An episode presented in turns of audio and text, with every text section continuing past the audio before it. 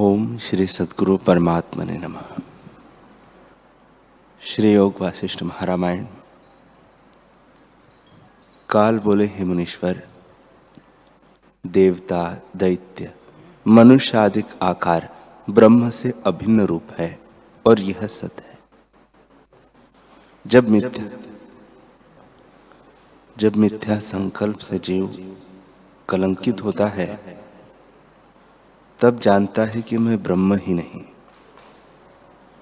इस निश्चय को पाके मोहित होता है और मोहित हुआ अध को चला जाता है।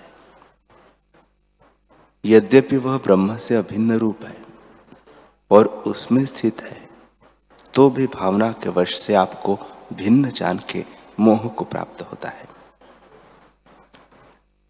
शुद्ध ब्रह्म में जो संवित का उल्लेख होता है वही कलंकित रूप कर्म का बीज है।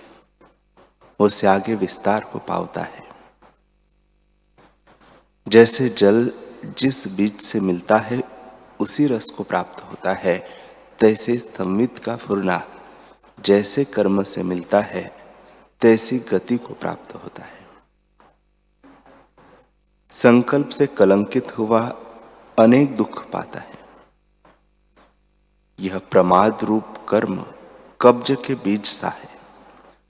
जिसको मुट्ठी भर बोता है, सो अपने दुख का कारण है। और यह जगत आत्मरूप समुद्र की लहरें है, जो विस्तार से फुरती है, और कोई ऊर्ध्व को जाती है और कोई अध को जाती है। फिर लीन हो जाती है। ब्रह्मादिक तृण पर्यंत इन सबका यही धर्म है।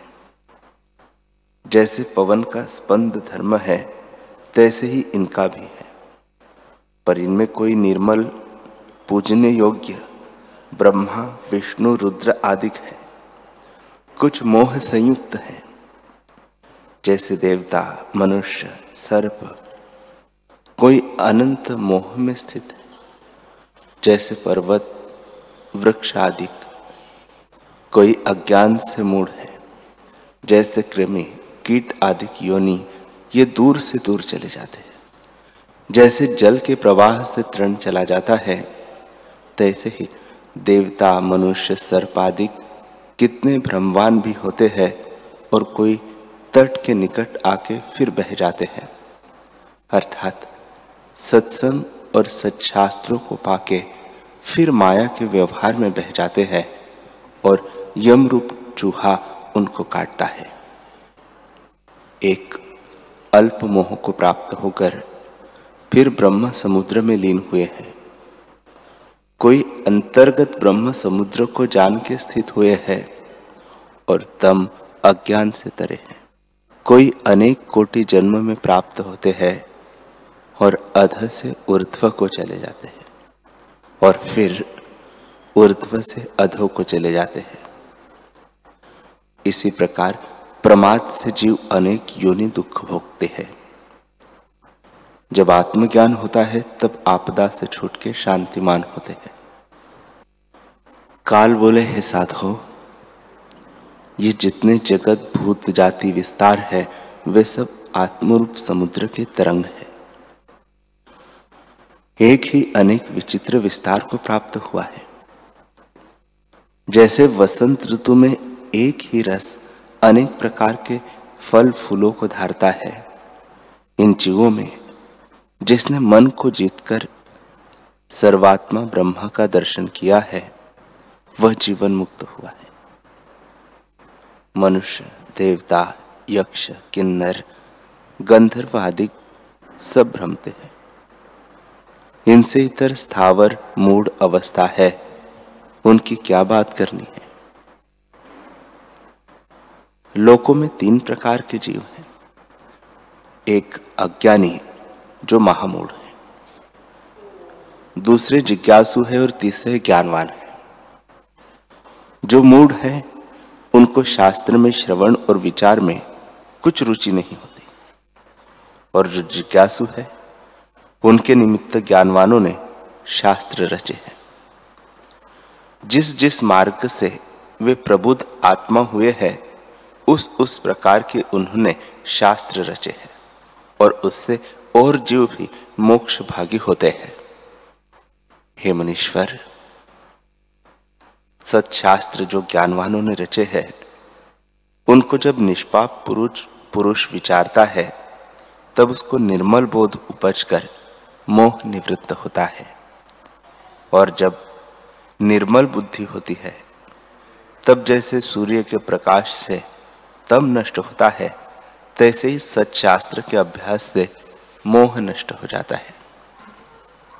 जो मूढ़ अज्ञानी है, वे आत्मा में प्रमाद और विषय की तृष्णा से मोह को प्राप्त होते हैं।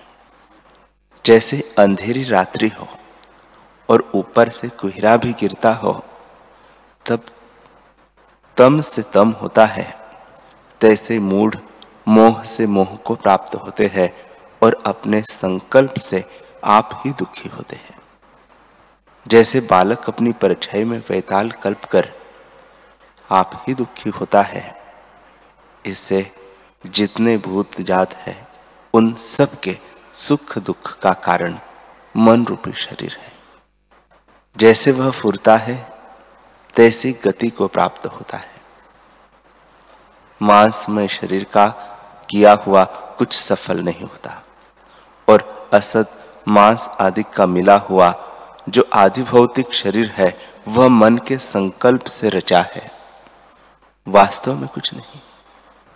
संकल्प की दृढ़ता से है। जो आदि भौतिक भासने लगा है, वह स्वप्न शरीर की नाई है। मन रूपी शरीर से जो तेरे पुत्र ने किया है, उसी गति को वह प्राप्त हुआ है। इसमें हमारा कुछ अपराध नहीं है। हे मुनीश्वर, अपनी वासना के अनुसार जैसा जो कोई कर्म करता है, तैसे ही फल को प्राप्त होता है। मांसमय शरीर से कुछ नहीं होता। जैसी जैसी तीव्र भावना से तेरे पुत्र का मन फुरता गया है, तैसी तैसी गति को वह पाता गया है। बहुत कहने से क्या है? उठो, अब चलो। वहाँ चले। जहाँ वह ब्राह्मण का पुत्र होकर गंगा के तट पर तप करने लगा है। इतना कहकर वाल्मीकि जी बोले, हे भारद्वाज, इस प्रकार जब भगवान ने कहा, तब दोनों जगत की गति को हंस के उठ खड़े हुए और हाथ से हाथ पकड़ के कहने लगे कि ईश्वर की नीति आश्चर्य रूप जो जीवों को बड़े भ्रम दिखाती है। जैसे उदयाचल पर्वत से सूर्य उदय होकर आकाश मार्ग में चलता है, तैसे ही प्रकाश की विधि उदार आत्मा दोनों चले। इस प्रकार जब वशिष्ठ जी ने राम जी से कहा, तब सूर्य अस्त हुआ और सर्व सभा अपने स्थान में गई। दिन हुए, फिर अपने अपने आसन पर आन बैठे। श्री वशिष्ठ जी बोले, हे रामचंद्र जी, काल और भृगु जी दोनों मंदराचल पर्वत से भूमि पर उतरे और देवताओं के महासुंदर स्थानों को लांघते लांघते वहाँ गए, जहाँ ब्राह्मण शरीर से गंगा के किनारे शुक्र समाधि में लगा था। उसका मन रूपी मृग अचल होकर विश्राम को प्राप्त हुआ था। जैसे चीरकाल का थका, चीरकाल पर्यंत विराम करता है, तैसे ही उसने विश्राम पाया। वह अनेक जन्मों की चिंतना में भटकता भटकता अब तप में लगा था और राग द्वेष से रहित होकर परमानंद में पद में स्थित हुआ था। उसको देख के काल ने बड़े शब्द से कहा, हे भृगो, देख, यह समाधि में स्थित है, अब इसे जगाइए। तब उसकी कलना फुरने से और बाहर शब्द से, जैसे मेघ के शब्द से मोर जागे, तैसे ही शुक्र जी जागे और अर्धोन्मूलित नेत्र खोल के काल और भृगु को अपने आगे देखा, पर पहचाना नहीं। उसने देखा कि दोनों के शाम आकार और बड़े प्रकाश रूप है। मानो साक्षात विष्णु और सदाशिव जी खड़े हैं। उन्हें देख वह खड़ा हुआ और प्रीतिपूर्वक चरण वंदना और नम्रता सहित आदर करके कहा कि मेरे बड़े भाग्य है जो प्रभु के चरण इस स्थान में आए। वहाँ एक शिला पड़ी थी। उस पर वे दोनों बैठ गए।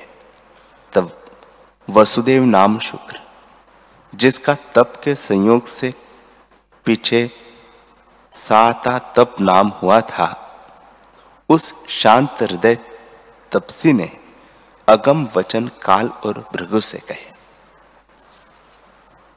वह बोला, हे प्रभु, मैं तुम्हारे दर्शन से शांतिमान हुआ हूँ। तुम सूर्य और चंद्रमा इकट्ठे मेरे आश्रम में आए हो और तुम्हारे आने से मेरे मन का मोह नष्ट हो गया। जो शास्त्रों और तप से भी निवृत्त होना कठिन है। हे साधो, जैसा सुख महापुरुषों के दर्शन से होता है, वैसा किसी ऐश्वर्य अमृत की वर्षा से भी नहीं होता। तुम ज्ञान के सूर्य और चंद्रमा हो। हे ऋषिश्वरों, तुमने तुमने हमारा स्थान पवित्र किया और मैं शांतात्मा हुआ हूँ। तुम कौन हो जो प्रकाश रूपी उदार आत्मा मेरे स्थान पर आए हो? जब इस प्रकार जन्मांतर के पुत्र ने भृगु जी से पूछा, तब भृगु जी ने कहा, हे साधो, तू आपको स्मरण कर कि कौन है? अज्ञानी तो नहीं, तू तो प्रबोध आत्मा है। जब इस प्रकार भृगु जी ने कहा, तब नेत्र मुंद कर शुक्र ध्यान में लगा और एक मुहूर्त में अपना सब वृत्तांत देख के नेत्र खोले और विस्मय होकर कहने लगा कि ईश्वर की गति विचित्र रूप है। इसके वश होकर मैंने बड़े भ्रम देखे हैं। और जगत रूपी चक्र पर आरूढ़ हुआ मैं, अनंत जन्म भ्रमा हूँ। उन सबको स्मरण करके मैं आश्चर्यवान होता हूँ कि मैंने बहुत दुख और अनेक अवस्थाएँ भोगी है। स्वर्ग और मंदार, कल्प वृक्ष, सुमेरु, कैलाश आदि वन कुंजों में मैं रहा। और ऐसा कोई पदार्थ नहीं जो मैंने नहीं पाया। ऐसा कोई कार्य नहीं जो मैंने नहीं किया और ऐसा कोई इष्ट अनिष्ट नरक स्वर्ग नहीं जो मैंने नहीं देखा। जो कुछ जानने योग्य है वह क्या है? अब मैं आत्म तत्व में विश्रामवान हुआ हूँ और संकल्प भ्रम मेरा नष्ट हो गया है। अब मैं आत्म तत्व में विश्रामवान हुआ हूँ। अब आप वहाँ चलिए, जहाँ मंदराचल पर्वत पर मेरा शरीर पड़ा है। हे भगवान, अब मुझको कुछ इच्छा नहीं है। यद्यपि हेयोपादे मुझको कुछ नहीं रहा, तथापि नीति की रचना देख के कहता हूँ, जो बोधवान है वह प्रकृत आचार में विचरते हैं। आगे जैसी इच्छा हो, तैसे कीजिए। बोधवान उसी आचार को अंगीकार करते हैं। इससे अपनी प्रकृत आचार को ग्रहण करके व्यवहार में विचरे श्री वशिष्ठ जी बोले, हे रामचंद्र जी, इस प्रकार विचार करके तीनों आकाश मार्ग को चले और शीघ्र ही मेघ मंडल को उल्लंघ के सिद्धों के मार्ग से मंदराचल पर्वत पर स्वर्ण की कंदरा में पहुँचे। और पूर्व शरीर को देख शुक्र ने कहा, हे तात, मेरे पूर्व शरीर को देखो, जिसे तुमने बहुत पालन किया था। जो शरीर कपूर सुगंध से शोभित था और फूलों की शैया पर शयन करता था, वह अब माटी में लिपटा पड़ा है और सूख गया है।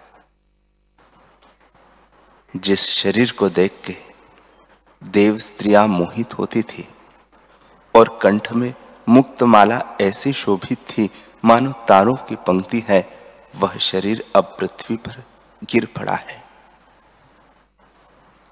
नंदन वन में इसने अनेक भोग भोगे हैं और आत्मरूप जान के इसको मैं पुष्ट करता था। वह अब मुझको भयानक भासता है। जो शरीर देवांगनाओं से मिलता और रागवान होता था, वह अब उनकी चिंतना में सूख गया है। जिन जिन विलासों को चाहता था, उनको वह करता था, और अब वही चित्त से रहित महाअभागी हुआ धूप से सूख गया है और महाविकराल भयानक सा लगता है। जिसको मैं आत्मरूप जानता था जिसमें अहंकार से विलास करता था और जिसमें फूल कमल पड़ते और तारांगण प्रकाशते थे, उसमें अब चीटियाँ फिरती है। जो शरीर स्वर्णवत सुंदर प्रकाश रूप था, वह अब धूप से सुखा भयानक भासता है और सब गुण इसको छोड़ गए हैं। मानो विरक्त आत्मा हुआ है और विषय से मुक्त निर्विकल्प समाधि में स्थित हुआ है। हे शरीर, तू अदृष्टि तन को प्राप्त हुआ है। अब तेरे में कोई क्षोभ नहीं रहा। अब चित्त रूपे वैताल तेरे में शांत हो गया है और आने जाने से रहित विश्रामवान हुआ है। सब कल्पना तेरी नष्ट हुई है और सुख से सोया है। चित्त रूपी मरकट से रहित शरीर रूपी वृक्ष ठहर गया है और अब अनर्थ से रहित पहाड़ किनाई अचल हुआ है। यह देह अब सर्व दुख से रहित, परमानंद में स्थित है। हे साधो, सब अनर्थों का कारण चित्त है। जब तक चित्त शांतिमान नहीं होता, तब तक जीव को आनंद नहीं मिलता। जब अमन शांति पद को प्राप्त होता है, तब महा आधि व्याधि जगत के दुखों को तर के विगत परमानंद को प्राप्त होता है। हे रामचंद्र जी, फिर राम जी ने पूछा, हे भगवान,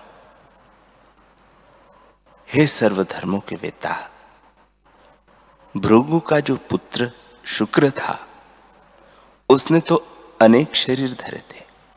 और बहुत भोग भोगे थे। तो भृगु से जो शरीर उत्पन्न था, तिसको देख बहुत सोच क्यों किया? और देहों का चिंतन उसने क्यों नहीं किया?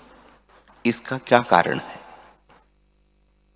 वशिष्ठ जी बोले, हे रामचंद्र जी, शुक्र की संवेदन कलना जो जीव भाव को प्राप्त हुई थी, सो कर्मात्मक होकर भृगु से उपजी।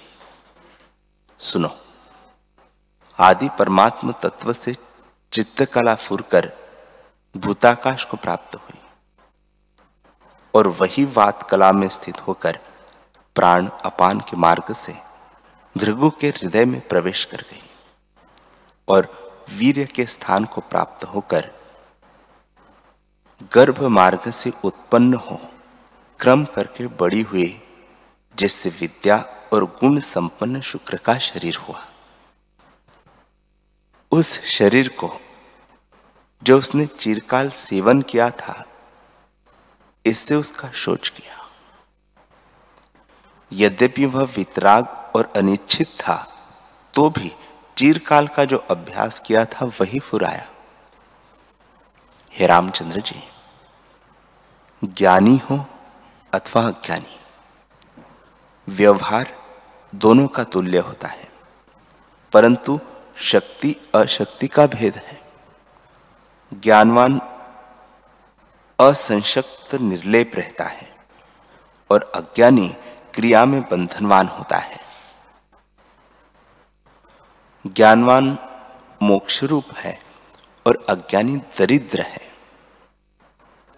जैसे वन में जाल से पक्षी फंसता है तैसे ही अज्ञानी लोक व्यवहार में बंधनवान होता है। व्यवहार जैसे ज्ञानी करता है, तैसे ही अज्ञानी करता है। जो वासना रहित है, वह निर्बंध है। वासना सहित बंध है। इससे वासना मात्र भेद है। जब तक शरीर है, तब तक सुख दुख भी होता है। परंतु ज्ञानवान दोनों में शांत बुद्धि रहता है और अज्ञानी हर्ष शोक से तपायमान होता है।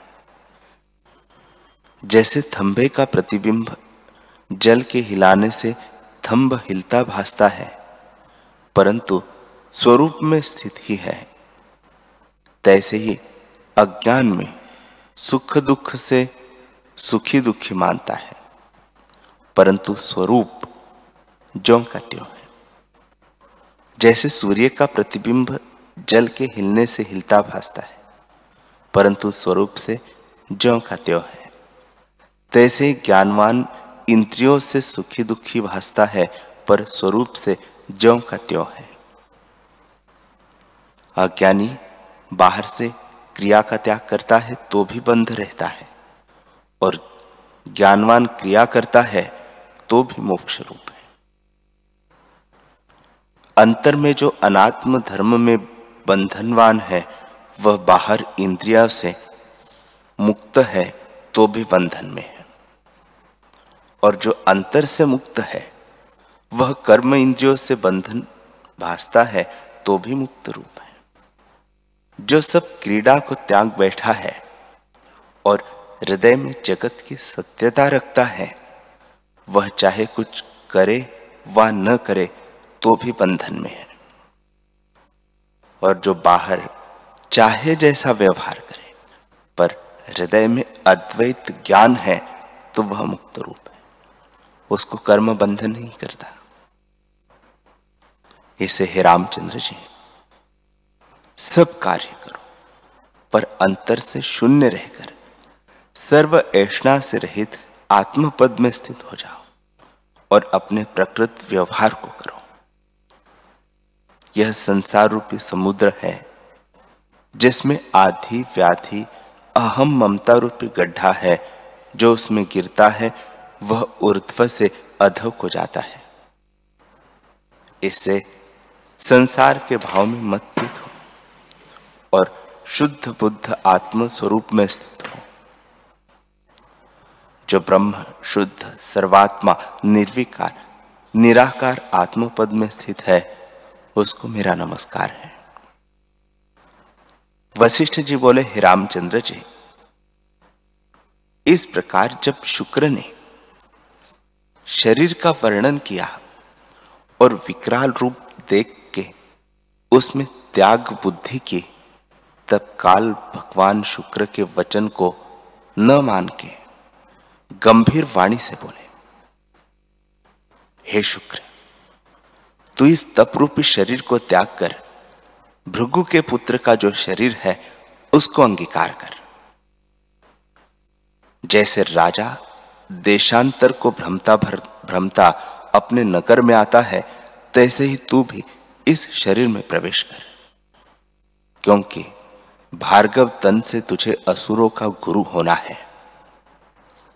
यह आदि परमात्मा की नीति है। महाकल्प पर्यंत तेरी आयु है। जब महाकल्प का अंत होगा, तब भार्गव तन नष्ट होगा और फिर तुझको शरीर का ग्रहण न होगा।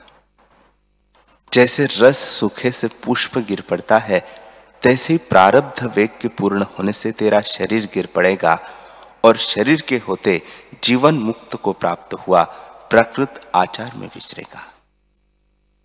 इससे इस शरीर को त्याग कर भार्गव शरीर में प्रवेश कर। अब हम जाते हैं। तुम दोनों का कल्याण हो और तुमको वांछित फल मिले। इतना कहकर वशिष्ठ जी बोले, हे रामचंद्र जी, काल भगवान ऐसे कहकर और दोनों पर पुष्प डालकर अंतर्धान हो गए। तब वह तब से नीति को विचारने लगा कि क्या होता है। विचार कर देखा तो विदित हुआ कि जैसे काल भगवान ने कहा है, तैसे ही होना है। ऐसे विचार के महाकृष रूप जो शरीर था, उसमें प्रवेश किया और तपसी ब्राह्मण का देह त्याग किया। तब उस शरीर की शोभा जाती रही और कम कम के पृथ्वी पर गिर पड़ा। जैसे मूल के कांटे से बेली गिर पड़ती है, तैसी वह शरीर गिरा और शुक्र देह, जीव कला संयुक्त हो आया। तब भृगु जी उस कृष्ण देह को जीव कला संयुक्त देख के उठ खड़े हुए और हाथों में जल का कमंडलू ले, मंत्र विद्या से जो पुष्टि शक्ति है, पाठ कर पुत्र के शरीर पर जल डाला और उसके पड़ने से शरीर की सब नाड़ियाँ पुष्ट हो गई। जैसे वसंत ऋतु में कमिलिनी प्रफुल्लित होती है, तैसे ही उसका शरीर प्रफुल्लित हो आया और श्वास आने जाने लगे। तब शुक्र पिता के सम्मुख आया और जैसे मेघ जल से पूर्ण होकर पर्वत के आगे नमता है, तैसे ही विधि संयुक्त नमस्कार करके शीर नवाया और स्नेह से नेत्रों में जल चलने लगा। तब पुत्र को देख के भृगु जी ने उसे कंठ लगाया कि यह मेरा पुत्र है। ऐसे स्नेह से पूर्ण हो गया हे रामचंद्र जी, जब तक देह है, तब तक देह के धर्म पुराते हैं। इसी प्रकार भृगु ज्ञानी को भी ममता, स्नेह, फुराया तो और की क्या बात है? पिता और पुत्र दोनों बैठ गए और एक मुहूर्त पर्यंत कथा वार्ता करते रहे। फिर उठकर उन्होंने उस तपस्वी शरीर को जलाया, क्योंकि बुद्धिमान शास्त्राचार में स्थित होते हैं। इसके अनंतर जिनका वपु तब से प्रकाशित है और जिनकी शाम कांति है ऐसे जीवन मुक्त उदारात्मा होकर वह रहे और समय पा करके शुक्र जी दैत्यों के गुरु होंगे और भृगु जी समाधि में स्थित होंगे। इससे जो सब विकार से रहित जीवन मुक्त पुरुष जगत गुरु है, वह सबके पूजने योग्य है। हरि ओ